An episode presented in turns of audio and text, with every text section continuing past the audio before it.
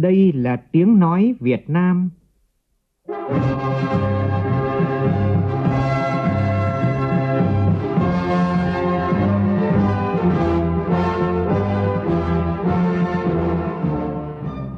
là tiếng nói Việt Nam, phát thanh từ Hà Nội, thủ đô nước Cộng hòa xã hội chủ nghĩa Việt Nam.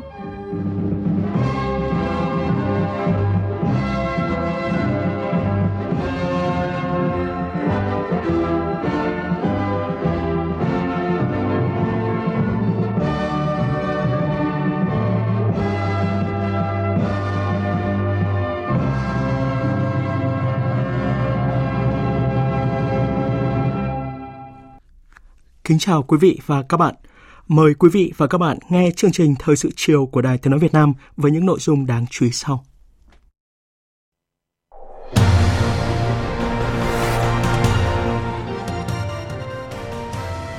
Thủ tướng Chính phủ yêu cầu tăng cường công tác phòng chống bệnh bạch hầu trong bối cảnh dịch bệnh này đang lây lan nhanh tại Tây Nguyên, khiến ba trẻ tử vong. Chủ tịch Quốc hội Nguyễn Thị Kim Ngân làm việc với lãnh đạo chủ chốt tỉnh Bình Phước UNESCO công nhận công viên ở tỉnh Đắk Nông là công viên địa chất toàn cầu. Đây là công viên địa chất toàn cầu thứ ba ở nước ta sau các công viên ở tỉnh Hà Giang và Cao Bằng. Bộ Giáo dục Đào tạo sẽ có giải pháp hỗ trợ du học sinh Việt Nam tại Mỹ sau khi cơ quan di trú và hải quan nước này thông báo những người đang học ở Mỹ theo dạng visa sinh viên F1 sẽ không được ở lại nước này nếu chương trình học chuyển sang dạy trực tuyến hoàn toàn. Trung Quốc phát hiện vi khuẩn dịch hạch tại 3 địa điểm ở nội Mông Cổ. Cùng với đối phó với dịch bệnh, Trung Quốc và Nhật Bản đang căng mình chống chọi trước thiên tai. Số người thiệt mạng do lũ lụt tại Nhật Bản đã lên tới 57 người, trong khi 16 người vẫn mất tích. Còn tại Trung Quốc, mực nước tại năm hồ lớn nhất ở tỉnh Hồ Bắc đã vượt mức báo động.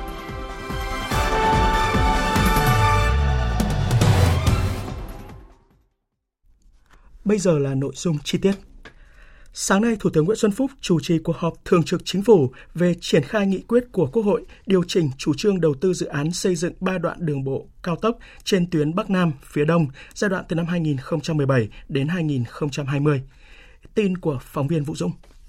Ngày 19 tháng 6 vừa qua, Quốc hội đã quyết nghị chuyển đổi phương thức đầu tư từ đối tác công tư PPP sang đầu tư công, cụ thể gồm 3 dự án thành phần Mai Sơn Quốc lộ 45, Vĩnh Hảo Phan Thiết, Phan Thiết Cầu Dây – trên cơ sở ý kiến của Ủy ban Kinh tế của Quốc hội và ý kiến của các bộ ngành dự họp hôm nay, đặc biệt là của các Bộ Giao thông Vận tải, Bộ Kế hoạch và Đầu tư, Bộ Tư pháp, Thường trực Chính phủ đã thống nhất đồng ý về nguyên tắc ủy quyền Bộ trưởng Bộ Giao thông Vận tải thực hiện thẩm quyền của người quyết định đầu tư trong việc triển khai các dự án sau khi chuyển sang đầu tư công. Thủ tướng yêu cầu Bộ Giao thông Vận tải phối hợp với các bộ ngành liên quan khẩn trương hoàn thiện dự thảo, lấy ý kiến thành viên chính phủ để Thủ tướng có thể ký ban hành nghị quyết của chính phủ, triển khai nghị quyết 117 của Quốc hội ngay trong ngày mai. Bộ Giao thông Vận tải phải tập trung làm quyết liệt hơn để khởi công xây dựng các gói thầu đầu tiên của ba dự án này vào cuối tháng 8 tới. Đến nay, công tác giải phóng mặt bằng ba dự án đã được các địa phương triển khai thực hiện cơ bản hoàn thành. Đoạn Mai Sơn quốc lộ 45 đạt hơn 81%, đoạn Vĩnh Hảo Phan Thiết đạt 95%, đoạn Phan Thiết Cầu Dây đạt gần 77%. Cùng ngày dưới sự chủ trì của Thủ tướng Nguyễn Xuân Phúc, Thường trực Chính phủ đã họp về dự án cao tốc Bến Lức Long Thành, chỉ đạo các bộ ngành liên quan xử lý một số vấn đề phát sinh liên quan đến dự án này. Vào sáng nay, Chủ tịch Quốc hội Nguyễn Thị Kim Ngân dự lễ khai mạc kỳ họp thứ 12 Hội đồng Nhân dân khóa 9 tỉnh Bình Phước, sau đó có buổi làm việc với lãnh đạo tỉnh. Chủ tịch Quốc hội đề nghị tỉnh Bình Phước thực hiện hiệu quả các cơ chế chính sách về thuế, tiền tệ, an sinh xã hội đã được Quốc hội và Chính phủ ban hành để hỗ trợ người dân doanh nghiệp vượt qua khó khăn của đại dịch COVID-19. Phản ánh của phóng viên Lê Tuyết. Chủ tịch Quốc hội cho rằng 6 tháng đầu năm nay, cơ cấu kinh tế của Bình Phước đã chuyển dịch theo hướng tích cực, quy mô nền kinh tế đã tăng 1,64 lần, GRDP bình quân đầu người đạt 67,3 triệu đồng, tăng gấp 1,54 lần, cao hơn bình quân của cả nước. Tuy nhiên vẫn còn khoảng cách chênh lệch giữa đồng bào dân tộc miền núi. Thu ngân sách của tỉnh cũng có bước tiến vượt bậc với tốc độ tăng thu bình quân đạt 22%, cơ cấu chi hợp lý hơn khi chi đầu tư phát triển tăng, chi thường xuyên năm sau thấp hơn năm trước. Đến nay, tỉnh đã thu hút được 800 dự án đầu tư trong nước với số vốn đăng ký là 50.000 tỷ đồng, tăng gần 4 lần về số dự án. hơn 3 lần về số vốn đăng ký và 146 dự án FDI. Chủ tịch Quốc hội đánh giá cao kết quả của chương trình xây dựng nông thôn mới với số xã huyện đạt chuẩn nông thôn mới vượt chỉ tiêu nghị quyết đề ra. Tỉnh cần quan tâm hơn nữa trong công tác giáo dục vùng đồng bào dân tộc thiểu số. Chủ tịch Quốc hội đề nghị tỉnh làm tốt công tác xây dựng Đảng, xây dựng hệ thống chính trị thật sự trong sạch vững mạnh, tăng cường công tác tư tưởng, dân vận, kiểm tra, giám sát, giữ nghiêm kỷ luật Đảng, đẩy mạnh công tác đấu tranh phòng chống tham nhũng, đẩy lùi suy thoái, biểu hiện tự diễn biến, tự chuyển hóa trong nội bộ. Bình Phước hiện có 16 phụ nữ trong ban chấp hành đảng bộ của tỉnh. Đây là điểm sáng của Bình Phước về cơ cấu nam nữ trong đội ngũ lãnh đạo. Chủ tịch Quốc hội Nguyễn Thị Kim Ngân chỉ đạo. Trước mắt tôi đề nghị Bình Phước cần thực hiện đồng bộ hiệu quả những cái cơ chế chính sách về tiền tệ, về tài chính, rồi hệ thống chính sách về an sinh xã hội, rồi các cái nghị quyết của Ủy ban Thường vụ Quốc hội, Chính phủ để hỗ trợ cho người dân doanh nghiệp vượt qua cái khó khăn để khôi phục kinh tế. Và cái mô hình tăng trưởng giờ chúng ta phải hướng là năng suất chất lượng và hiệu quả bền vững nâng cao cái năng lực cạnh tranh của tỉnh. Nông nghiệp hữu cơ nông nghiệp gắn với ứng dụng khoa học kỹ thuật rồi sản xuất theo chuỗi giá trị tạo ra những cái sản phẩm có thương hiệu và giá trị gia tăng lớn rồi ứng dụng công nghệ tiên tiến vân vân phát triển du lịch Chủ tịch Quốc hội mong muốn tỉnh Bình Phước cần tập trung đảm bảo an sinh xã hội, xây dựng triển khai các mô hình giảm nghèo bền vững, đặc biệt là đồng bào dân tộc thiểu số và miền núi, chú trọng quan tâm hơn nữa đến việc phát triển văn hóa thể thao, công tác chăm sóc y tế, chăm sóc sức khỏe nhân dân, tiếp tục củng cố tăng cường quốc phòng an ninh, giữ vững an ninh chính trị, trật tự an toàn xã hội. Đối với các đề xuất kiến nghị của tỉnh, đại diện các cơ quan cũng đã có ý kiến trao đổi. Chủ tịch Quốc hội ghi nhận và giao Tổng thư ký Quốc hội tổng hợp các đề xuất kiến nghị gửi các cơ quan liên quan nghiên cứu xem xét, giải quyết theo thẩm quyền. Nhân dịp 27 tháng 7 nhằm chia sẻ và biết ơn những người có công với đất nước, chiều nay, Chủ tịch Quốc hội Nguyễn Thị Kim Ngân và đoàn công tác của Quốc hội đã đến thăm và tặng quà cho mẹ Việt Nam anh hùng Hà Thị Tần, thương binh 1 trên 4, ông Nguyễn Văn Mấu ở thành phố Đồng Xoài, tỉnh Bình Phước. Vào chiều nay tại trụ sở Chính phủ, Phó Thủ tướng Chính phủ Phạm Bình Minh, trưởng ban chỉ đạo liên ngành hội nhập quốc tế về chính trị an ninh quốc phòng đã chủ trì cuộc họp của ban chỉ đạo nhằm ra soát kết quả triển khai công tác của ban chỉ đạo trong 6 tháng qua và đề xuất các phương hướng nhiệm vụ trong 6 tháng còn lại của năm nay. Đánh giá môi trường quốc tế trong 6 tháng cuối năm tiếp tục diễn biến phức tạp – Phó Thủ tướng chỉ đạo công tác hội nhập quốc tế về chính trị, an ninh quốc phòng cần tiếp tục được triển khai chủ động, tích cực, sáng tạo về hình thức, đóng góp hiệu quả vào việc giữ vững môi trường hòa bình, tạo điều kiện thuận lợi cho việc hoàn thành thắng lợi nhiệm vụ kép, vừa chống dịch vừa phát triển kinh tế xã hội và tổ chức thành công đại hội các cấp tiến tới đại hội toàn quốc lần thứ 13 của Đảng, nâng cao vị thế đất nước. Về trọng tâm công tác 6 tháng cuối năm, Phó Thủ tướng đề nghị Bộ Ngoại giao, Bộ Công an và Bộ Quốc phòng cùng phối hợp với các bộ ngành liên quan tăng cường công tác nghiên cứu, dự báo tham mưu, thúc đẩy quan hệ song phương, đa phương, tiếp tục triển khai hiệu quả ngoại giao trực tuyến, ngoại giao Covid, tạo điều kiện thuận lợi cho phục hồi kinh tế trong nước, tiếp tục đảm nhiệm thành công vai trò chủ tịch ASEAN, ủy viên không thường trực Hội đồng Bảo an Liên Hợp Quốc, quảng bá những thành tựu của Việt Nam trong phòng chống dịch và phục hồi kinh tế, kiên quyết, kiên trì đấu tranh với các hành động vi phạm chủ quyền, chống phá ta về dân chủ, nhân quyền, tôn giáo – tăng cường công tác đối với cộng đồng người Việt Nam ở nước ngoài và bảo hộ công dân. 2020, Việt Nam đảm nhiệm vai trò chủ tịch ASEAN. Vì một ASEAN gắn kết và chủ động thích ứng.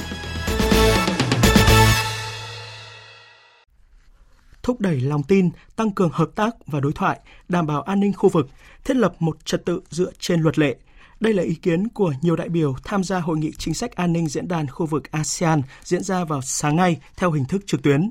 Hội nghị do Thượng tướng Nguyễn Chí Vịnh, Thứ trưởng Bộ Quốc phòng, trưởng đoàn quan chức cấp cao ASEAN mở rộng của Việt Nam chủ trì với sự tham gia của 26 đoàn các nước ASEAN và các nước đối tác.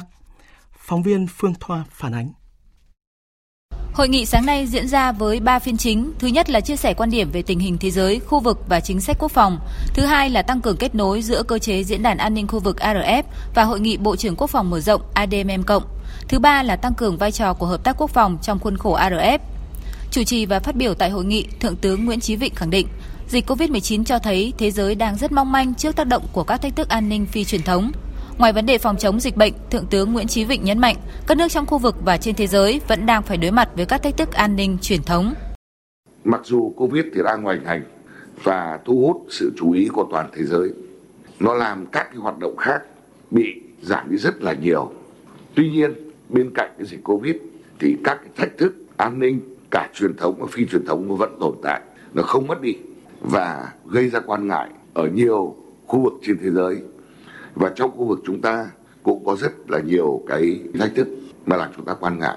Ví dụ vấn đề an ninh mạng, vấn đề hạt nhân mà đảo triều tiên, vấn đề khủng bố. Ví dụ vấn đề an ninh biển, mà trong đó biển đông là một trong những điểm nóng của khu vực.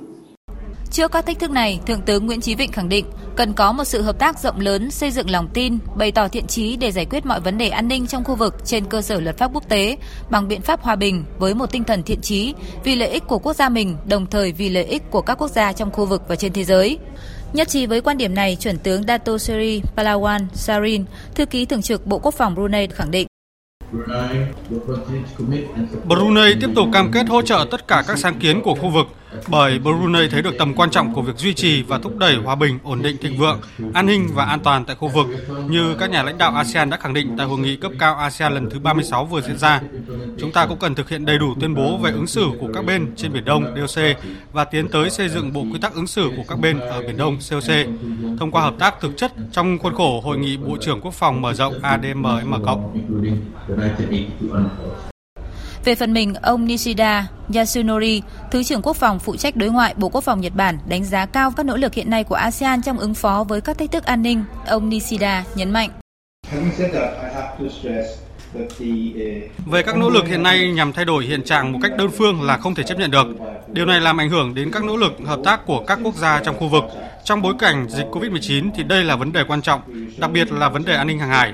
Nhật Bản ủng hộ lập trường của các nước ASEAN, đặc biệt là tuyên bố chung của các nhà lãnh đạo cấp cao ASEAN 36 vừa qua. Đó là giải quyết các vấn đề một cách hòa bình, phù hợp luật pháp quốc tế, trong đó có Công ước Liên Hợp Quốc về luật biển. Về phần mình, đại diện Liên minh châu Âu cũng cho rằng các hành động đơn phương tại khu vực sẽ chỉ làm gia tăng căng thẳng, đe dọa an ninh, an toàn và hòa bình của khu vực. Trưởng đoàn Liên minh châu Âu EU cũng kêu gọi các bên kiềm chế, đối thoại hòa bình, xây dựng lòng tin, từ đó thiết lập trật tự khu vực dựa trên luật lệ. Ngoài ra tại hội nghị, các đại biểu cũng thảo luận các vấn đề an ninh khác như hạt nhân Triều Tiên, giải giáp vũ khí, an ninh mạng hay chống khủng bố. Trung Quốc sẽ tiếp tục gia tăng các hoạt động gây bất ổn ở Biển Đông. Đây là nhận định được bà Bonnie Glaser, giám đốc dự án Sức mạnh Trung Quốc thuộc Trung tâm Nghiên cứu Chiến lược và Quốc tế Mỹ đưa ra mới đây tại buổi thảo luận trực tuyến về an ninh khu vực ở Biển Đông do Đại sứ quán Mỹ tại Việt Nam tổ chức. Biên tập viên Hồ Điệp thông tin. Theo bà Bonnie Glazer, giám đốc dự án sức mạnh Trung Quốc thuộc Trung tâm Nghiên cứu Chiến lược và Quốc tế Mỹ, Trung Quốc thường ép các nước láng giềng phải thuận theo các lợi ích và những ưu tiên của Trung Quốc và nếu các nước láng giềng không chấp thuận, Trung Quốc sẽ có những hành động cứng rắn, chủ yếu là thông qua các biện pháp kinh tế. Bà Bonnie Glazer nêu ví dụ điển hình là vào năm 2012 khi Philippines thực hiện việc bắt giữ ngư dân Trung Quốc đánh cá trong khu vực bãi cạn Scarborough của Philippines và sau đó tiến hành khởi kiện Trung Quốc lên tòa trọng tài thường trực. Vào năm 2016, Trung Quốc đã có các biện pháp hạn chế nhập khẩu hàng Philippines vào Trung Quốc. Cùng với đó, theo chuyên gia Mỹ, Trung Quốc cũng thường cố tình diễn giải các tranh chấp trên Biển Đông theo hướng có lợi cho mình thông qua các điều kiện do Trung Quốc áp đặt. Mục tiêu của Trung Quốc là kiểm soát bằng được mặt biển, bầu trời và cả đáy Biển Đông. Bất kỳ khi nào có cơ hội, Trung Quốc sẽ thúc đẩy mục tiêu này và khi đối mặt với sự phản kháng từ các nước khác, Trung Quốc sẽ tạm dừng mục tiêu này, củng cố những gì mà nước này chiếm được và chờ đợi cơ hội thuận lợi để tiếp tục mục tiêu họ đã đặt ra. Chuỗi đảo đầu tiên mà Trung Quốc muốn kiểm soát kéo dài từ các đảo ở miền Bắc Nhật Bản qua Philippines xuống Malaysia trong đó Biển Đông chiếm một phần diện tích khá lớn trong chuỗi đảo đầu tiên. Cũng theo chuyên gia Mỹ Glazer, trong vòng 10 năm qua, Trung Quốc đã tăng cường mạnh mẽ năng lực quân sự của mình, xây dựng hệ thống vũ khí rất lớn, bao gồm nhiều tên lửa truyền thống cũng như tên lửa đạn đạo, tên lửa hành trình, nhằm giành quyền kiểm soát khu vực Biển Đông. Trước những hành vi gây hấn của Trung Quốc ở Biển Đông, bà Glazer cho rằng Mỹ sẽ có những phản ứng thích hợp, bao gồm cả những biện pháp đơn phương và đa phương nhằm ngăn chặn Trung Quốc đạt được mục tiêu trong đó có việc triển khai các tàu chiến và máy bay nằm trong chiến dịch đảm bảo hàng hải và hàng không ở Biển Đông. Những hành động của Mỹ cho thấy Mỹ muốn khẳng định nước này rất quan tâm đến việc giải quyết các tranh chấp thông qua các biện pháp hòa bình, chứ không phải thông qua những hành động o ép, dọa dẫm cũng như gửi một tín hiệu tới Trung Quốc rằng Trung Quốc không nên tiếp tục duy trì những hành động tương tự. Thời sự VOV, nhanh, tin cậy, hấp dẫn. Vào sáng nay tại trụ sở Chính phủ, Bộ trưởng chủ nhiệm Văn phòng Chính phủ Mai Tiến Dũng chủ trì cuộc họp với Bộ Tài chính về việc tích hợp Cổng Dịch vụ Công của Bộ lên Cổng Dịch vụ Công Quốc gia và tích hợp hệ thống thông tin báo cáo Bộ Tài chính với hệ thống thông tin báo cáo của Chính phủ. Phóng viên Việt Cường thông tin chi tiết. Theo kế hoạch, đến hết năm nay, Bộ Tài chính sẽ tích hợp 194 dịch vụ công lên Cổng Dịch vụ Công Quốc gia. Tính đến ngày 1 tháng 7, Cổng Dịch vụ Công Quốc gia đã tích hợp 119 dịch vụ công, trong lĩnh vực tài chính bao gồm lĩnh vực khai nộp thuế, lĩnh vực kế toán, kiểm toán, lĩnh vực kho bạc, lĩnh vực hải quan. Tuy nhiên, qua thực tế triển khai việc đồng bộ hồ sơ trên cổng dịch vụ công quốc gia, nhất là đối với các dịch vụ công thuộc lĩnh vực thuế hải quan còn chưa đáp ứng yêu cầu, chưa đảm bảo việc cung cấp thông tin, dữ liệu trạng thái hồ sơ phục vụ nhu cầu tra cứu, khai thác của các cá nhân doanh nghiệp. Đặc biệt, trong lĩnh vực hải quan mới có 2 trên 223 dịch vụ được kết nối trên cổng dịch vụ công. Bên cạnh đó, Bộ chưa hoàn thành kết nối, tích hợp cổng dịch vụ công, hệ thống thông tin một cửa điện tử của Bộ để dùng chung hệ thống thanh toán trực tuyến của cổng dịch vụ công quốc gia do phải triển khai các giải pháp chia sẻ dữ liệu các cơ quan đăng kiểm, thuế, cảnh sát giao thông nên chưa hoàn thành việc kết nối tích hợp, khai, nộp lệ phí trước bạ trên cổng dịch vụ công quốc gia và triển khai trên phạm vi toàn quốc. Bộ trưởng chủ nhiệm Văn phòng Chính phủ Mai Tiến Dũng cho biết, vẫn còn tình trạng cắt cứ, chia cắt về vấn đề kết nối cổng thông tin một cửa, một cửa ASEAN, vẫn để doanh nghiệp cầm giấy tờ đi làm thủ tục Ờ, chúng ta chuẩn bị đón cái làn sóng đầu tư dịch chuyển mà Việt Nam cũng đang là cái điểm đến rất thuận lợi, đánh giá rất cao của các tổ chức và nhân dân thế giới về vấn đề phòng chống dịch Covid. Vậy nếu mà chúng ta không tạo môi trường đầu tư tốt, kinh doanh tốt thì chúng ta sẽ mất cái cơ hội. Thì đây là chỉ đạo quyết liệt của Thủ tướng và có kiểm tra. Chứ chúng ta phải thống nhất với nhau là cái tư tưởng quan điểm là lấy người dân doanh nghiệp là trung tâm phục vụ. Bộ trưởng chủ nhiệm Văn phòng Chính phủ Mai Tiến Dũng đề nghị Bộ Tài chính cần tiếp tục đẩy nhanh tiến độ tích hợp kết nối các dịch vụ công để đảm bảo hoàn thành mục tiêu 30% các dịch vụ công ở mức độ 3, 4 của Bộ tích hợp trên Cổng Dịch vụ Công Quốc gia trong năm nay. Đồng thời, phối hợp với Văn phòng Chính phủ triển khai các giải pháp kết nối tích hợp Cổng Thông tin một cửa điện tử quốc gia, một cửa ASEAN với Cổng Dịch vụ Công Quốc gia trong năm nay. Nghiên cứu triển khai việc nộp thuế, phí, lệ phí và các nghĩa vụ tài chính khác qua nền tảng thanh toán trên Cổng Dịch vụ Công Quốc gia. Bộ trưởng chủ nhiệm Văn phòng Chính phủ Mai Tiến Dũng cũng cho biết ngày 15 tháng 8 tới sẽ triển khai dịch vụ đăng ký ô tô xe máy trên cổng dịch vụ công quốc gia. Vào chiều nay tại Văn phòng Chính phủ diễn ra cuộc họp của tổ công tác triển khai xây dựng hệ thống báo cáo chính phủ phục vụ chỉ đạo điều hành của Chính phủ và Thủ tướng Chính phủ. Tin của phóng viên Minh Hường. Đến nay, Văn phòng Chính phủ đã nhận được văn bản trả lời của 28 trong tổng số 31 bộ cơ quan địa phương. Theo đó, 204 chế độ báo cáo các bộ cơ quan, báo cáo chính phủ, thủ tướng hoặc trình chính phủ, thủ tướng, báo cáo chủ tịch nước, quốc hội, ủy ban thường vụ quốc hội. Các chế độ báo cáo này cần được chuẩn hóa, điện tử hóa, triển khai trên hệ thống thông tin báo cáo của các bộ cơ quan kết nối với hệ thống thông tin báo cáo chính phủ. Có 15 bộ cơ quan đang kết nối thử nghiệm hệ thống thông tin báo cáo, hệ thống thông tin chuyên ngành, trung tâm điều hành với hệ thống thông tin báo cáo chính phủ. 78 trong số 200 chỉ tiêu kinh tế xã hội phục vụ chỉ đạo điều hành của chính phủ, thủ tướng chính phủ được triển khai trên các hệ thống thông tin của bộ, cơ quan, trong đó có 58 chỉ tiêu đã kết nối. Về các thông tin hàng ngày phục vụ chỉ đạo điều hành của chính phủ, Thủ tướng Chính phủ, nhóm triển khai của tổ công tác đã phối hợp với Tập đoàn Bưu chính Viễn thông Việt Nam hoàn thành thiết kế trang chủ trang thông tin phục vụ Thủ tướng Chính phủ, bao gồm 15 nhóm thông tin chính. Hiện đã hoàn thành cập nhật 34 trên tổng số 71 giao diện trên hệ thống. Các đại biểu thảo luận hai phương án khai trương hệ thống thông tin báo cáo quốc gia và trung tâm thông tin chỉ đạo điều hành của chính phủ, Thủ tướng Chính phủ dự kiến sẽ diễn ra vào tháng 8 tới. Đồng thời tiếp tục giả soát lại hệ thống báo cáo, chế độ báo cáo theo chuẩn hóa để hệ thống hoạt động hiệu quả hơn. Sau hai ngày làm việc khẩn trương, vào sáng nay, hội nghị Thành ủy Thành phố Hồ Chí Minh lần thứ 42 đã bế mạc. Ủy viên Bộ Chính trị, Bí thư Thành ủy Nguyễn Thiện Nhân khẳng định, Thành phố Hồ Chí Minh sẽ tiếp tục đẩy mạnh việc hỗ trợ doanh nghiệp phục hồi sản xuất sau đại dịch COVID-19. Tin của phóng viên Hà Khánh. Thành phố Hồ Chí Minh tiếp tục giữ vững là trung tâm lớn nhất cả nước. Giai đoạn 2010 đến nay, Thành phố Hồ Chí Minh đóng góp hơn 22% kinh tế cả nước. Tuy nhiên, Bí thư Thành ủy Nguyễn Thiện Nhân cũng chỉ ra những hạn chế của Thành phố Hồ Chí Minh như tính hấp dẫn môi trường kinh doanh, nhất là doanh nghiệp, so với các địa phương không tăng mà tụt hạ. Đây là vấn đề còn nhức nhối. Việc liên kết vùng phát triển giao thông du lịch còn nhiều hạn chế, hạ tầng giao thông chưa đáp ứng yêu cầu phát triển. Một trong những điểm nghẽn là tỷ lệ ngân sách để lại cho thành phố quá thấp, chưa đạt yêu cầu phát triển.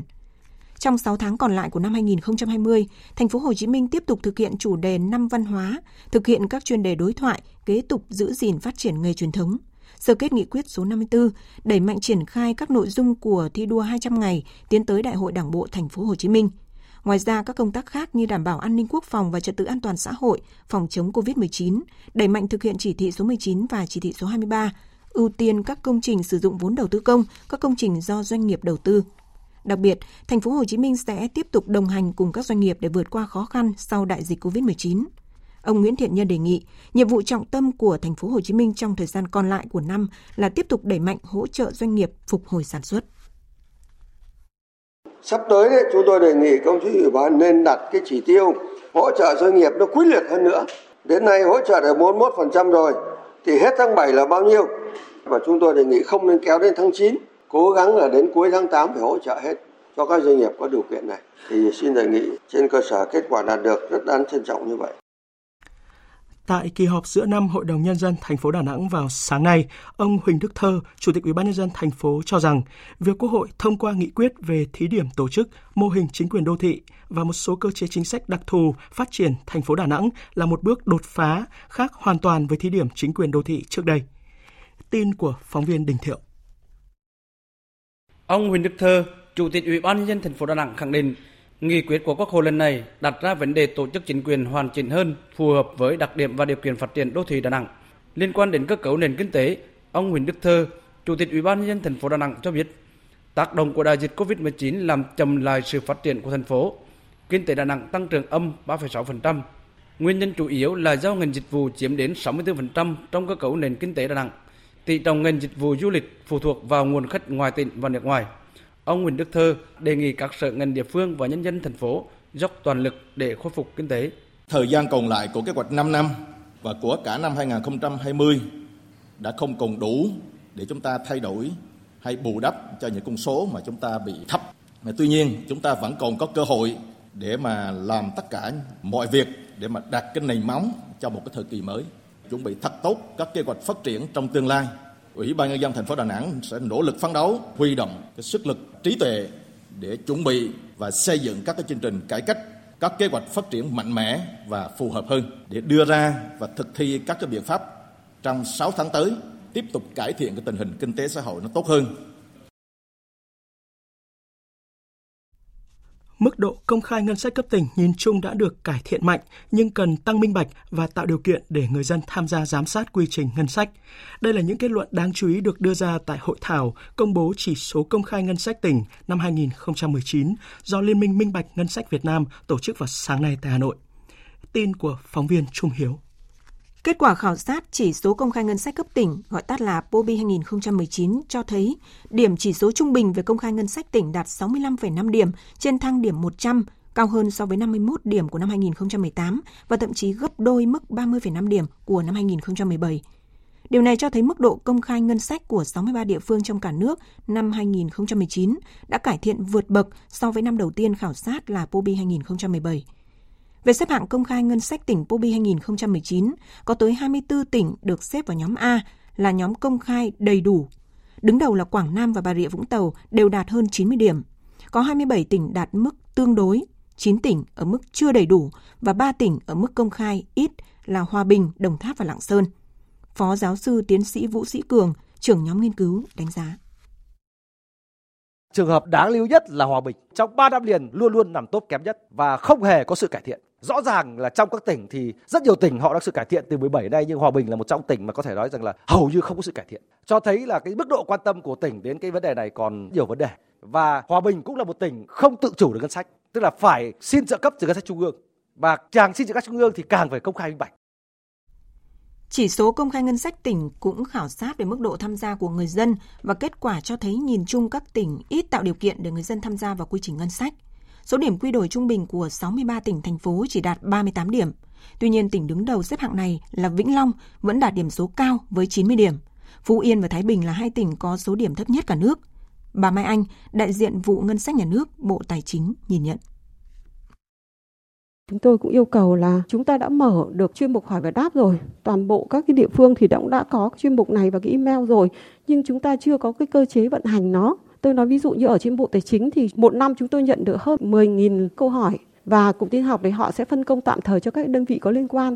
Sáng ra khi nhận được các câu hỏi đấy thì các cán bộ chuyên quản sẽ thực hiện cái việc trả lời theo đúng cái chức năng nhiệm vụ của mình và trình lãnh đạo cấp vụ để phê duyệt và gửi cho người dân và quy định là chỉ trong vòng 5 ngày chúng tôi phải trả lời. Có cái quy chế vận hành rất rõ và chúng tôi kiểm điểm đánh giá thường xuyên. Do đó là cổng hỏi và đáp của Bộ Tài chính nó vận hành thực sự là có hiệu quả đấy ạ. Chỉ số công khai ngân sách POBI là công cụ giúp tăng niềm tin của người dân và các đối tác phát triển đối với quản lý ngân sách tại địa phương dựa trên các tiêu chí về minh bạch, giải trình và sự tham gia của người dân vào quy trình ngân sách. Với POBI, chính quyền địa phương có thể theo dõi, đánh giá mức độ công khai minh bạch ngân sách nhằm nâng cao hiệu quả và hiệu lực quản trị địa phương. Do đó, các địa phương cần tăng cường soi chiếu vào POBI để có sự chuyển động tích cực trong thời gian tới. 6 tháng qua, số lao động mất việc làm tiếp tục gia tăng. Chỉ tính riêng quý 2 vừa qua thì số lao động giảm xuống gần 54 triệu người. Song dự báo thị trường lao động quý 3 sẽ đạt mức hơn 55 triệu người. Phóng viên Hà Nam thông tin. Hết quý 2 năm 2020, số người thất nghiệp tăng lên ở mức 1,5 triệu người, tăng hơn 200.000 người so với quý 1. Nguyên nhân cơ bản vẫn là do người lao động vẫn lo ngại tình hình dịch bệnh COVID-19 trên thế giới chưa được kiểm soát. Trong khi đó, nhiều doanh nghiệp trong nước đến thời điểm này mới thực sự gặp khó khăn bởi đại dịch COVID-19 khi không có đơn hàng hoặc thiếu nguyên liệu phục vụ sản xuất. Vì vậy, buộc phải sa thải lao động hoặc tạm ngưng việc. Bộ trưởng Bộ Lao động Thương binh và Xã hội Đào Ngọc Dung cho biết. Chúng ta phải dự báo sẽ phải có chủ trương khi thất nghiệp thực sự có thể rơi mạnh vào cuối quý 3, đầu quý 4 do vừa thiếu nguyên phụ liệu nhưng mà cộng với cái việc lưu kho hàng hóa không xuất được dẫn đến lao động sẽ phải ngừng việc quy mô lớn, nhất là một số khu vực giày da, dệt may và một số tập đoàn lớn. Ngay cả Paul Chen cũng dự báo cái điều này rất rõ. Mặc dù tình hình kinh tế cũng như lao động việc làm gặp khó khăn, nhưng 6 tháng đầu năm, cả nước giải quyết việc làm cho 540.000 lao động, đạt 36,5% kế hoạch đặt ra. Trong đó, riêng trong tháng 6 đã có 120.000 lao động được giải quyết việc làm. Dự báo thị trường lao động quý 3 sẽ đạt mức 55,4 triệu người, tương đương đầu quý 1 năm 2020. Số người lao động mất việc làm sẽ quay trở lại thị trường ở mức khoảng 40 đến 50 nghìn người. Cùng với giải quyết việc làm trong nước, dự báo việc đưa người Việt Nam đi làm việc ở nước ngoài cũng đang có những tín hiệu khả quan. Dự báo sẽ tăng khoảng 10 đến 15%. Vào chiều nay, Văn phòng tỉnh ủy Phú Yên xác nhận ông Huỳnh Tấn Việt, Ủy viên Trung ương Đảng, Bí thư tỉnh ủy, Chủ tịch Hội đồng nhân dân tỉnh Phú Yên đã được Bộ Chính trị điều động giữ chức Phó Bí thư Đảng ủy khối các cơ quan trung ương nhiệm kỳ từ năm 2015 đến 2020. Tin của phóng viên Thái Bình. Bộ Chính trị đã có quyết định cho ông Huỳnh Tấn Việt, Ủy viên Ban chấp hành Trung ương Đảng, Bí thư tỉnh ủy Phú Yên, Chủ tịch Hội đồng nhân dân tỉnh Phú Yên thôi tham gia ban chấp hành, ban thường vụ và thôi giữ chức bí thư tỉnh ủy Phú Yên nhiệm kỳ 2015-2020. Điều động phân công chỉ định ông Việt tham gia ban chấp hành, ban thường vụ và giữ chức phó bí thư đảng ủy khối các cơ quan trung ương nhiệm kỳ 2015-2020. Ông Huỳnh Tấn Việt, 58 tuổi, quê ở tỉnh Phú Yên. Tháng 10 năm 2015, tại Đại hội Đảng bộ tỉnh Phú Yên nhiệm kỳ 2015-2020, ông Huỳnh Tấn Việt được bầu giữ chức bí thư tỉnh ủy. Tại đại hội lần thứ 12 của Đảng, ông được bầu vào Ban chấp hành Trung ương Đảng. Và vào chiều nay, lãnh đạo Văn phòng tỉnh ủy Phú Yên đã có thông tin chính thức về việc xe công của cơ quan này xuất hiện tại cầu thang máy bay để đưa đón lãnh đạo. Văn phòng tỉnh ủy Phú Yên bố trí xe ô tô Land Cruiser Prado để phục vụ công tác cho ông Lương Minh Sơn, Phó Bí thư Thường trực tỉnh ủy, kể từ cuối năm 2015 đến nay. Ngày 11 tháng 6, theo kế hoạch của Trung tâm Chăm sóc Sức khỏe Cán bộ tỉnh Phú Yên, ông Lương Minh Sơn đi khám sức khỏe định kỳ tại Bệnh viện Thống nhất thành phố Hồ Chí Minh. Ông Lê Anh Khoa, Phó Chánh Văn phòng tỉnh ủy Phú Yên cho biết, ngày 14 tháng 6, ông Lương Minh Sơn trở về Phú Yên bằng đường hàng không và được xe công vụ của cơ quan đưa đón. Có cái quy định là cho phép số cái xe phục vụ các chức danh của lãnh đạo thì được phép và được cảng vụ hàng không là cấp phép vào khu vực hạn chế của sân bay Tuy Hòa. Xe vào đó thì nó đúng quy định xe mục đích chính là đón đồng chí phó bí thư đi công tác về. Có thể có cái việc có người thân quen gì đó thì cùng thì đi nhờ chuyến xe về thì chuyện cá nhân của đồng chí phó bí thư. Theo quy định hiện hành của các cơ quan chức năng, xe phục vụ chức danh phó bí thư tỉnh ủy thuộc diện được cấp giấy phép về kiểm soát an ninh cảng hàng không sân bay. Xe ô tô 78A00114 cũng đã được cảng vụ hàng không miền Trung cấp thẻ kiểm soát an ninh hàng không, được ra vào khu vực hạn chế, sân bay Tuy Hòa. Việc đưa xe vào tận cầu thang máy bay đưa đón ông Lương Minh Sơn dù không sai quy định nhưng cũng phản cảm, gây nhiều ý kiến trái chiều trong dư luận. Ông Lê Viết Chữ vừa được Bộ Chính trị cho thôi giữ chức Bí thư tỉnh ủy Quảng Ngãi sau khi có đơn xin thôi chức. Hồi tháng 6 vừa qua, ông Lê Viết Chữ gửi đơn lên Bộ Chính trị, Ban Bí thư xin thôi chức Bí thư tỉnh ủy, trưởng đoàn đại biểu Quốc hội để chuẩn bị kiện toàn công tác nhân sự cho Đại hội Đảng bộ tỉnh Quảng Ngãi nhiệm kỳ 2020-2025 dự kiến được tổ chức cuối năm nay. Trước đó, ông Lê Viết Chữ bị Bộ Chính trị cảnh cáo vì những sai phạm trong nhiệm kỳ công tác. Bộ Chính trị nhận định ông Lê Viết Chữ chịu trách nhiệm chính về vi phạm, khuyết điểm của Ban Thường vụ tỉnh ủy Quảng Ngãi các nhiệm kỳ 2010-2015, 2015-2020 và của Ban Cán sự Đảng, Ủy ban Nhân dân tỉnh nhiệm kỳ 2011-2016 trong việc cho chủ trương quyết định về việc bổ nhiệm, luân chuyển cán bộ và cử sinh viên đi học nước ngoài không đúng quy định. Ông Chữ còn sai phạm trong chủ trương đầu tư một số dự án lớn từ nguồn vốn ngoài ngân sách nhà nước, cho thuê đất và giao đất cho doanh nghiệp không qua đấu giá quyền sử dụng đất, ký văn bản và trực tiếp chỉ đạo giải quyết các kiến nghị của doanh nghiệp không đúng thẩm quyền ban thường vụ, thường trực, bí thư tỉnh ủy. Những việc làm này của ông Lê Viết Chữ đã vi phạm quy chế làm việc của tỉnh ủy và các quy định của Đảng, pháp luật của nhà nước. Theo Bộ Chính trị, vi phạm của ông Chữ là nghiêm trọng, ảnh hưởng xấu đến uy tín của cấp ủy, chính quyền địa phương và cá nhân. Ông Lê Viết Chữ, 57 tuổi, từng giữ chức vụ Giám đốc Sở Giao thông Vận tải, Chủ tịch Ủy ban Nhân dân tỉnh, Chủ tịch Hội đồng Nhân dân tỉnh Quảng Ngãi và Chủ tịch Ủy ban Mặt trận Tổ quốc Việt Nam tỉnh Quảng Ngãi. Trước đó, ông Trần Ngọc Căng, Chủ tịch Ủy ban Nhân dân tỉnh Quảng Ngãi cũng đã được Bộ Chính trị cho nghỉ hưu trước 3 tháng.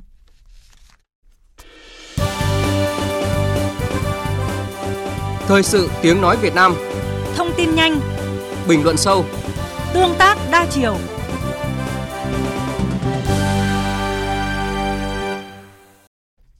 UNESCO vừa chính thức công nhận công viên địa chất Đắk Nông là công viên địa chất toàn cầu năm nay. Đây là thông tin vừa được đưa ra tại phiên họp Ủy ban chương trình và quan hệ quốc tế Hội đồng chấp hành UNESCO diễn ra đêm qua theo giờ Việt Nam. Tại phiên họp này, Ủy ban chương trình và quan hệ quốc tế Hội đồng chấp hành UNESCO lần thứ 209 đã thông qua quyết định của Hội đồng Công viên địa chất toàn cầu công nhận công viên địa chất Đắk Nông là công viên địa chất toàn cầu. Theo kế hoạch, kỳ họp Hội đồng chấp hành UNESCO khóa 209 tại Pháp sẽ chính thức diễn ra theo hình thức trực tuyến từ ngày 10 tháng 7 đến ngày 20 tháng 7 để xem xét và ra quyết định cuối cùng đối với việc công nhận 15 công viên địa chất toàn cầu mới chính thức được gia nhập vào mạng lưới quốc tế, trong đó có công viên địa chất Đắk Nông. Lễ công bố trực tuyến danh hiệu Công viên Địa chất Toàn cầu UNESCO năm 2020 tại điểm cầu Công viên Địa chất Đắk Nông dự kiến sẽ diễn ra từ ngày 13 tháng 7 đến ngày 15 tháng 7 tới tại Trung tâm Thông tin Công viên Địa chất Đắk Nông, thành phố Gia Nghĩa, tỉnh Đắk Nông.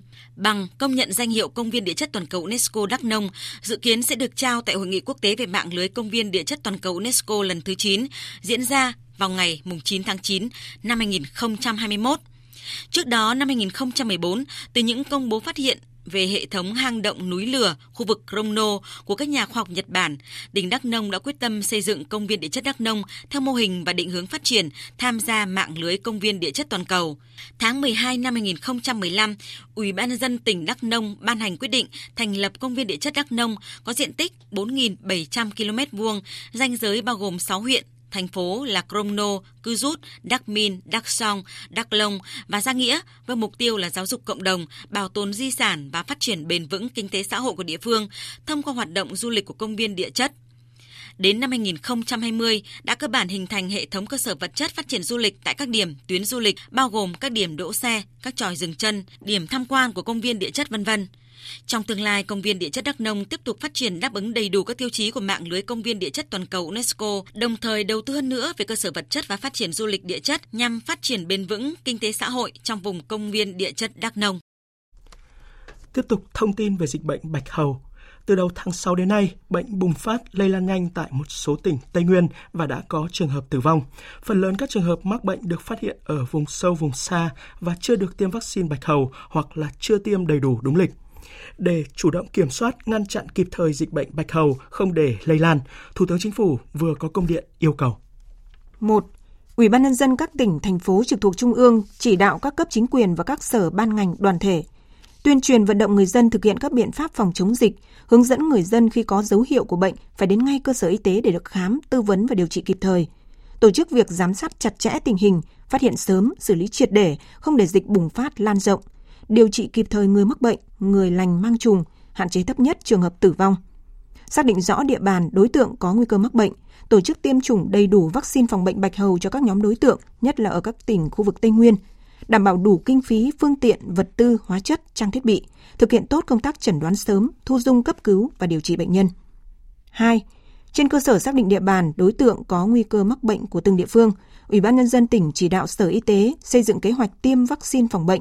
Bộ Y tế chỉ đạo các địa phương giám sát, phát hiện sớm, xử lý triệt để ổ dịch, tổ chức tập huấn cho cán bộ y tế về công tác giám sát, chẩn đoán, điều trị, chỉ đạo đảm bảo cung ứng đủ vaccine phòng bệnh bạch hầu cho các tỉnh.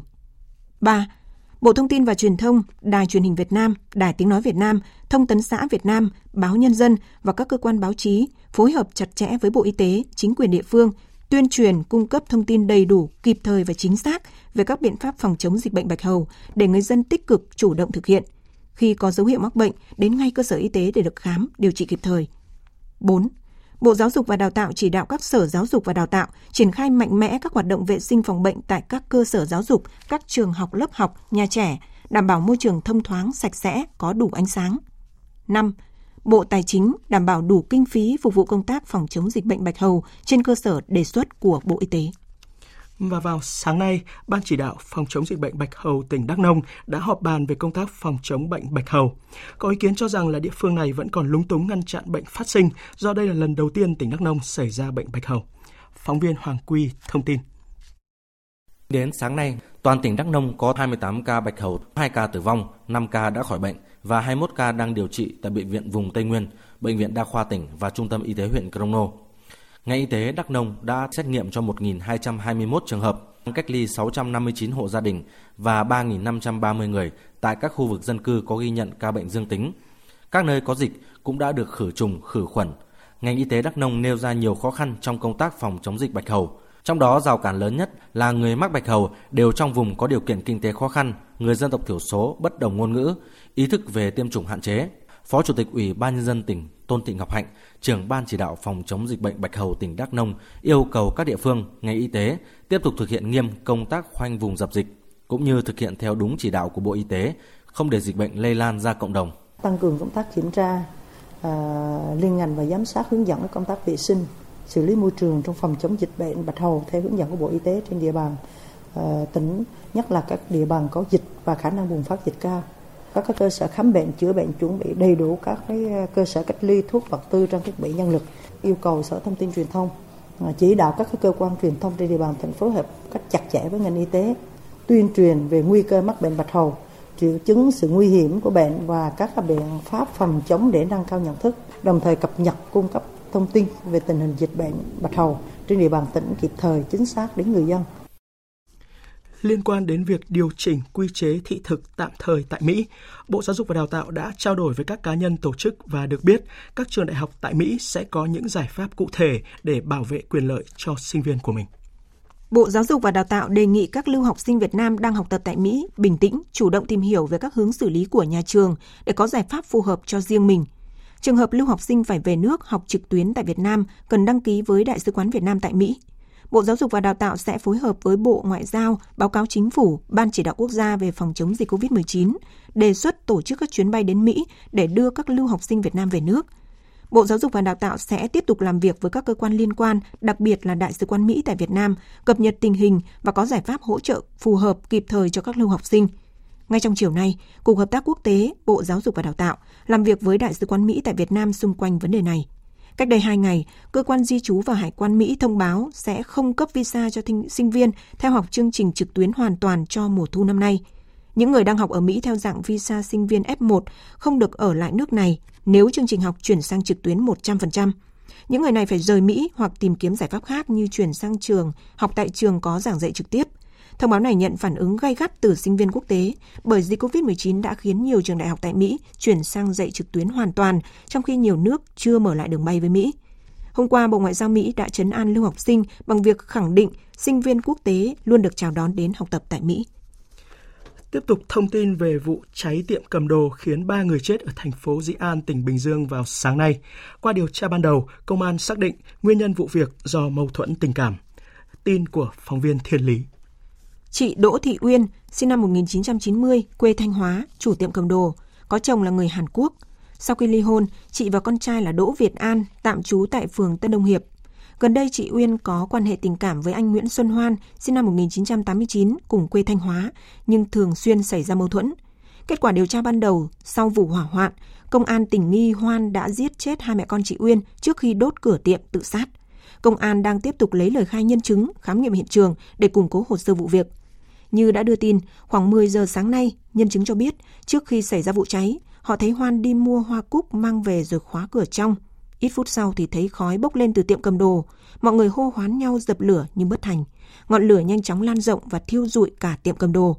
Lực lượng phòng cháy chữa cháy, cứu hộ cứu nạn công an thành phố Dĩ An đã cố gắng dập lửa để tránh lan sang các cửa hàng bên cạnh và tìm kiếm các nạn nhân bị mắc kẹt trong đám cháy.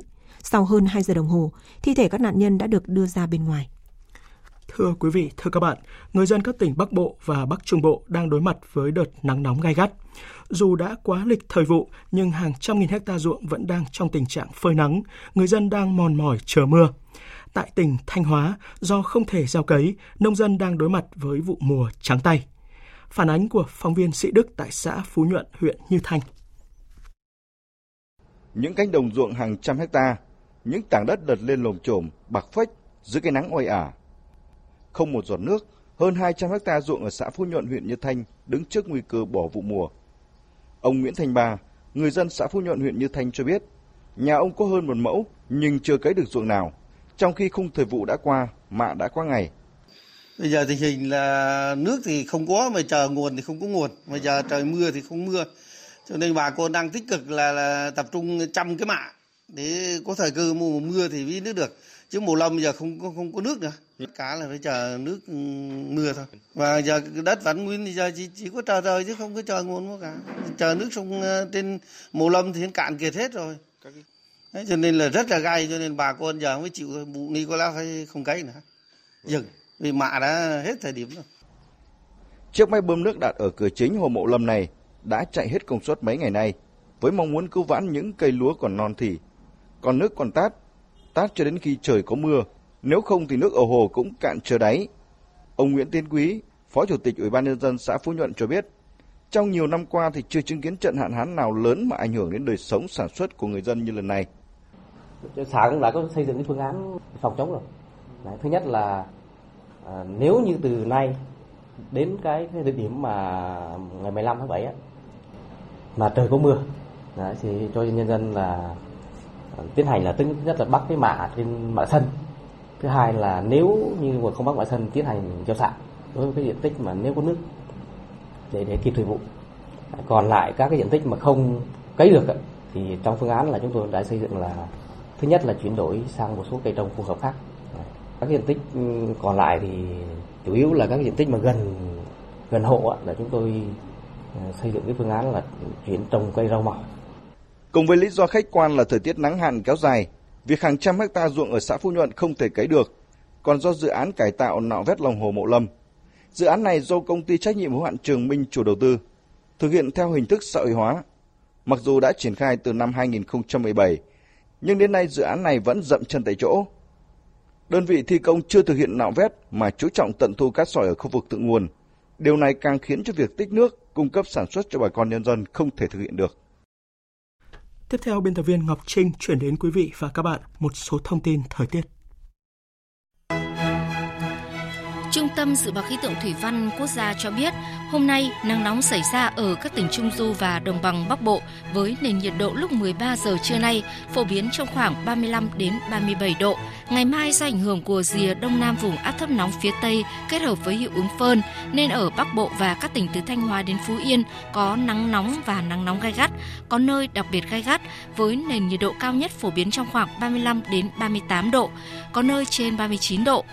Riêng các tỉnh từ Thanh Hóa đến Quảng Trị có nắng nóng gai gắt và đặc biệt gai gắt với nền nhiệt độ cao nhất phổ biến trong khoảng 37 đến 40 độ, có nơi trên 40 độ.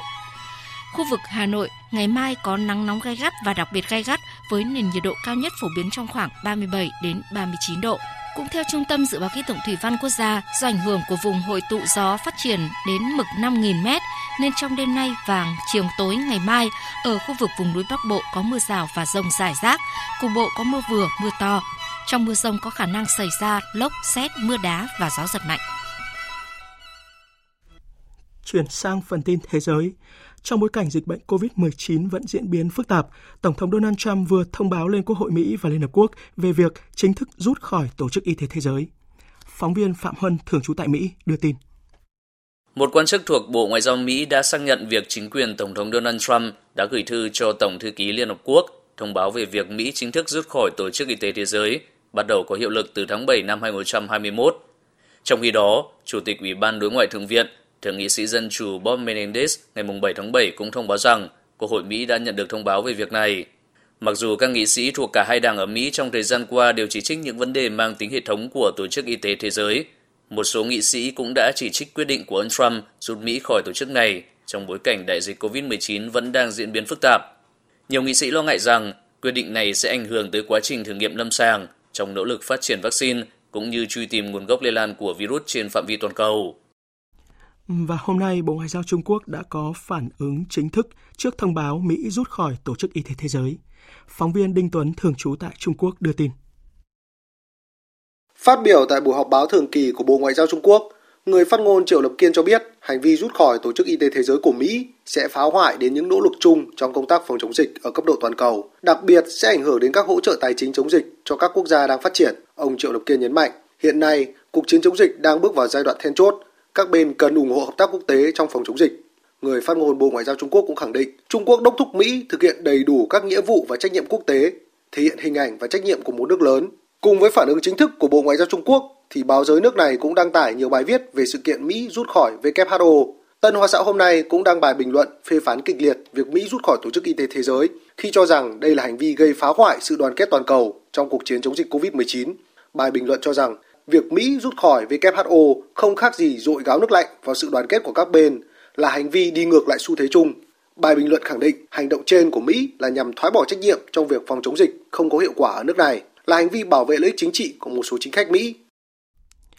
Trong khi đó, thì số người mắc COVID-19 trên thế giới đang tăng cao trở lại với hơn 200.000 trường hợp chỉ riêng trong ngày hôm qua. Nhiều nước đã phải tuyên bố ngừng hoặc là rút kế hoạch mở cửa trở lại trước đà lây lan của dịch bệnh. Tổng hợp của biên tập viên Phạm Hà cập nhật đến 10 giờ sáng nay giờ Việt Nam, tổng số ca nhiễm virus SARS-CoV-2 trên toàn cầu gần đạt mốc 12 triệu người, trong đó có gần 550.000 trường hợp tử vong. Trong 24 giờ qua, các nước ghi nhận số ca dương tính với virus SARS-CoV-2 nhiều nhất thế giới bao gồm Mỹ, Brazil, Ấn Độ. Brazil hiện đứng đầu thế giới về số ca tử vong do COVID-19, trong khi Mỹ Latin và Caribe tiếp tục là tâm dịch của thế giới với hơn 3 triệu ca. Tổng giám đốc Tổ chức Y tế Thế giới Tedros Adhanom Ghebreyesus nhận định tốc độ lây lan virus không có dấu hiệu chậm lại. Trong một diễn biến đáng lo ngại khi Tổ chức Y tế Thế giới hôm qua thừa nhận có bằng chứng về khả năng virus lây truyền qua không khí. Các nhà khoa học cho rằng virus có thể lây truyền ở khoảng cách xa hơn 2 mét. Chuyên gia hàng đầu về ngăn ngừa và kiểm soát dịch bệnh của Tổ chức Y tế Thế giới, bà Benetta Anganji nhận định. Uh, Có những bằng chứng về các thông tin này uh, và chúng tôi đang tiếp tục tìm hiểu tác động đối với phương thức lây truyền COVID-19 uh, cũng như biện pháp phòng ngừa cần thiết được đưa ra. Tổ chức Y tế Thế giới khuyến cáo nên tránh các địa điểm đông người và khép kín, đảm bảo nhà cửa thông thoáng và tại nơi công cộng thì nên sử dụng khẩu trang. Lo ngại tình hình dịch có chiều hướng phức tạp, nhiều quốc gia đã hoãn hoặc ngừng kế hoạch mở cửa trở lại. Tới ngày 7 tháng 7, ít nhất 24 tiểu bang của Mỹ đã ngừng hoặc rút các kế hoạch mở cửa trở lại. Trong khi tại châu Âu, Serbia thông báo nước này sẽ tái áp đặt lệnh giới nghiêm tại thủ đô Belgrade với cảnh báo tình hình dịch bệnh đang ở mức báo động Cùng với việc phải đối phó với COVID-19, Trung Quốc cũng bắt đầu phải quan tâm tới một loại dịch bệnh khác. Theo thông tin vừa được Cơ quan Y tế khu tự trị Nội Mông Cổ Trung Quốc công bố, thì sau khi xác nhận một bệnh nhân dịch hạch, cơ quan này đã phát hiện thêm các điểm có vi khuẩn dịch hạch khác. Phóng viên Bích Thuận, thường trú tại Trung Quốc đưa tin. Hiện địa phương này có một bệnh nhân dịch hạch, 15 người tiếp xúc gần đang được theo dõi y tế tại nhà và 3 điểm có vi khuẩn gây bệnh dịch hạch. Hiện nay, 15 người tiếp xúc gần với bệnh nhân này đang được cách ly theo dõi y tế tại nhà.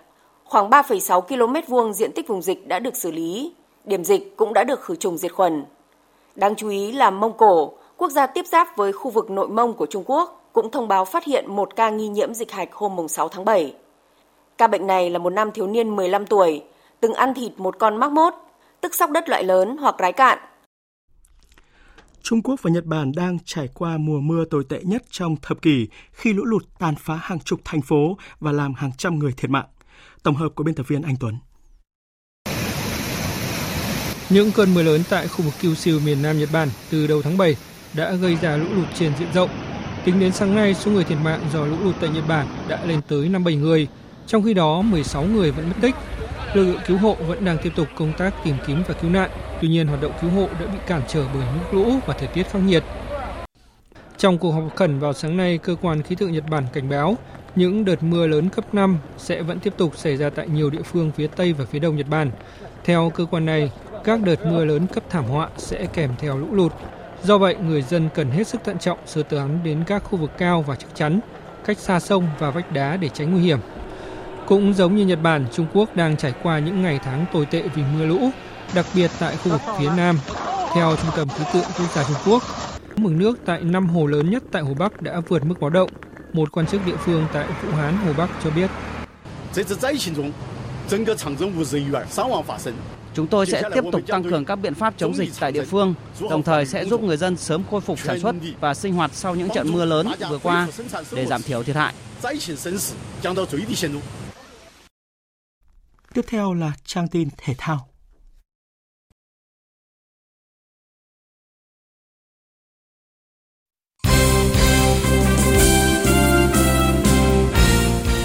Thưa quý vị và các bạn, từ nay đến cuối năm, đội tuyển Việt Nam còn hai sân chơi rất quan trọng là vòng loại World Cup và AFF Cup. Trong bối cảnh một số trụ cột ở hàng phòng ngự như Đình Trọng, Duy Mạnh đang bị chấn thương, thì việc nhiều trụ cột đang thi đấu tốt ở V-League phần nào khiến huấn luyện viên Park Hang-seo có thể yên tâm. Rõ nhất là ở vòng đấu thứ 8 vừa qua, các tiền vệ Lương Xuân Trường, Nguyễn Tuấn Anh, các tiền đạo Công Phượng và Tiến Linh đều thể hiện tốt trong các cuộc so tài.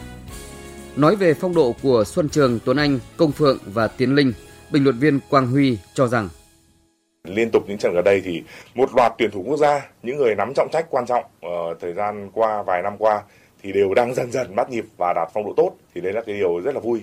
Tôi cho rằng phong độ của Công Phượng và Tiến Linh vẫn đang ở cái giai đoạn mà chúng ta rất là yên tâm. Công Phượng nhà đạn đều và anh ấy chơi đĩnh đạc hơn. Chúng ta thấy một Công Phượng trưởng thành hơn rất nhiều. Bộ đôi tiền vệ Xuân Trường Tuấn Anh, chúng ta lại thấy những cái pha bóng mà rất nhịp nhàng của hai cầu thủ này họ đá với nhau nhiều năm rồi, rất là hiểu nhau ờ, Tuấn Anh và Xuân Trường ờ, tôi cũng kỳ vọng Xuân Trường trở lại sẽ mang thêm những màu sắc mới và sẽ giúp cho lối chơi của anh Gia Lai phong phú hơn. Sau khi giúp câu lạc bộ Thanh Hóa bất bại ở các vòng 4, 5, 6 và 7 tại V-League 2020, huấn luyện viên Nguyễn Thành Công cùng đội bóng xứ Thanh đã nhận trận thua đậm 0-3 trước SHB Đà Nẵng ngay trên sân nhà ở vòng 8 vừa qua. Ngày 12 tháng 7 tới, giải vô địch bóng bàn toàn quốc báo Nhân dân lần thứ 38 sẽ khởi tranh tại thành phố Hồ Chí Minh. Đây là giải đấu cao nhất về chuyên môn trong hệ thống giải quốc gia, quy tụ những vận động viên xuất sắc nhất của làng bóng bàn Việt Nam hiện nay. Giải năm nay lại là một trong những kỳ giải đạt kỷ lục về số lượng vận động viên và số đoàn tham gia. 175 vận động viên đến từ 18 đoàn sẽ tranh tài ở 7 nội dung gồm đồng đội nam, đồng đội nữ, đơn nam, đơn nữ, đôi nam, đôi nữ và đôi nam nữ. Ông Trần Hữu Việt, trưởng ban văn hóa văn nghệ báo Nhân dân, trưởng ban tổ chức giải cho biết. Năm nay là một số những cái vận động viên quốc gia đấy đã quay trở lại thi đấu. À, ví dụ như là Nguyễn Thị Nga, đấy, ví dụ như là Nguyễn Thị Việt Linh và những cái đàn chị như thế nó sẽ tạo nên những cái chướng ngại để các cái vận động viên trẻ phải vượt qua và nó cũng tạo nên cái tính kịch tính cũng như là hấp dẫn bóng bàn.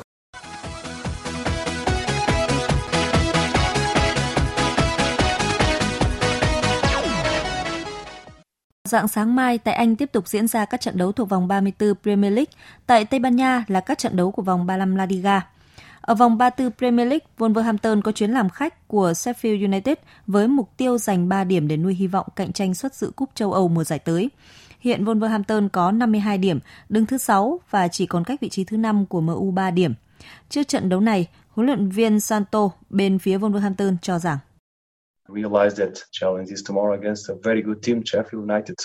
Tôi biết trận đấu với Sheffield ngày mai sẽ là một thử thách. Wolver vừa thua Arsenal ở vòng trước và chúng tôi đã phân tích để rút kinh nghiệm cho trận đấu với Sheffield. Tôi nhận thấy là chúng tôi cần phải chơi kỷ luật hơn và trong những khoảnh khắc chơi trùng xuống, chúng tôi đã bị trừng phạt. Hiện tôi không quan tâm. Wolver đang đứng ở vị trí nào. Chúng tôi chỉ tập trung cho trận đấu với Sheffield. Còn tại Tây Ban Nha, Barcelona sẽ tiếp Espanyol ở vòng 35 La Liga. Đây là trận đấu rất quan trọng với cả hai đội. Barca cần 3 điểm để tiếp tục đeo bám Real Madrid trong cuộc đua tới ngôi vô địch, còn Espanyol cần chiến thắng để nuôi hy vọng trụ hạng. Dự báo thời tiết Bắc Bộ và khu vực Hà Nội có mây, chiều tối và đêm có mưa rào và rông vài nơi, riêng vùng núi có mưa rào và rông rải rác, cục bộ có mưa vừa, mưa to, ngày nắng nóng, Riêng Trung Du và Đồng bằng có nắng nóng và nắng nóng gai gắt, có nơi đặc biệt gai gắt, gió Đông Nam đến Nam cấp 2, cấp 3. Trong cơn rông có khả năng xảy ra lốc, xét, mưa đá và gió giật mạnh, nhiệt độ từ 26 đến 37 độ. Riêng Trung Du và Đồng bằng, nhiệt độ cao nhất phổ biến trong khoảng 36 đến 39 độ, có nơi trên 39 độ.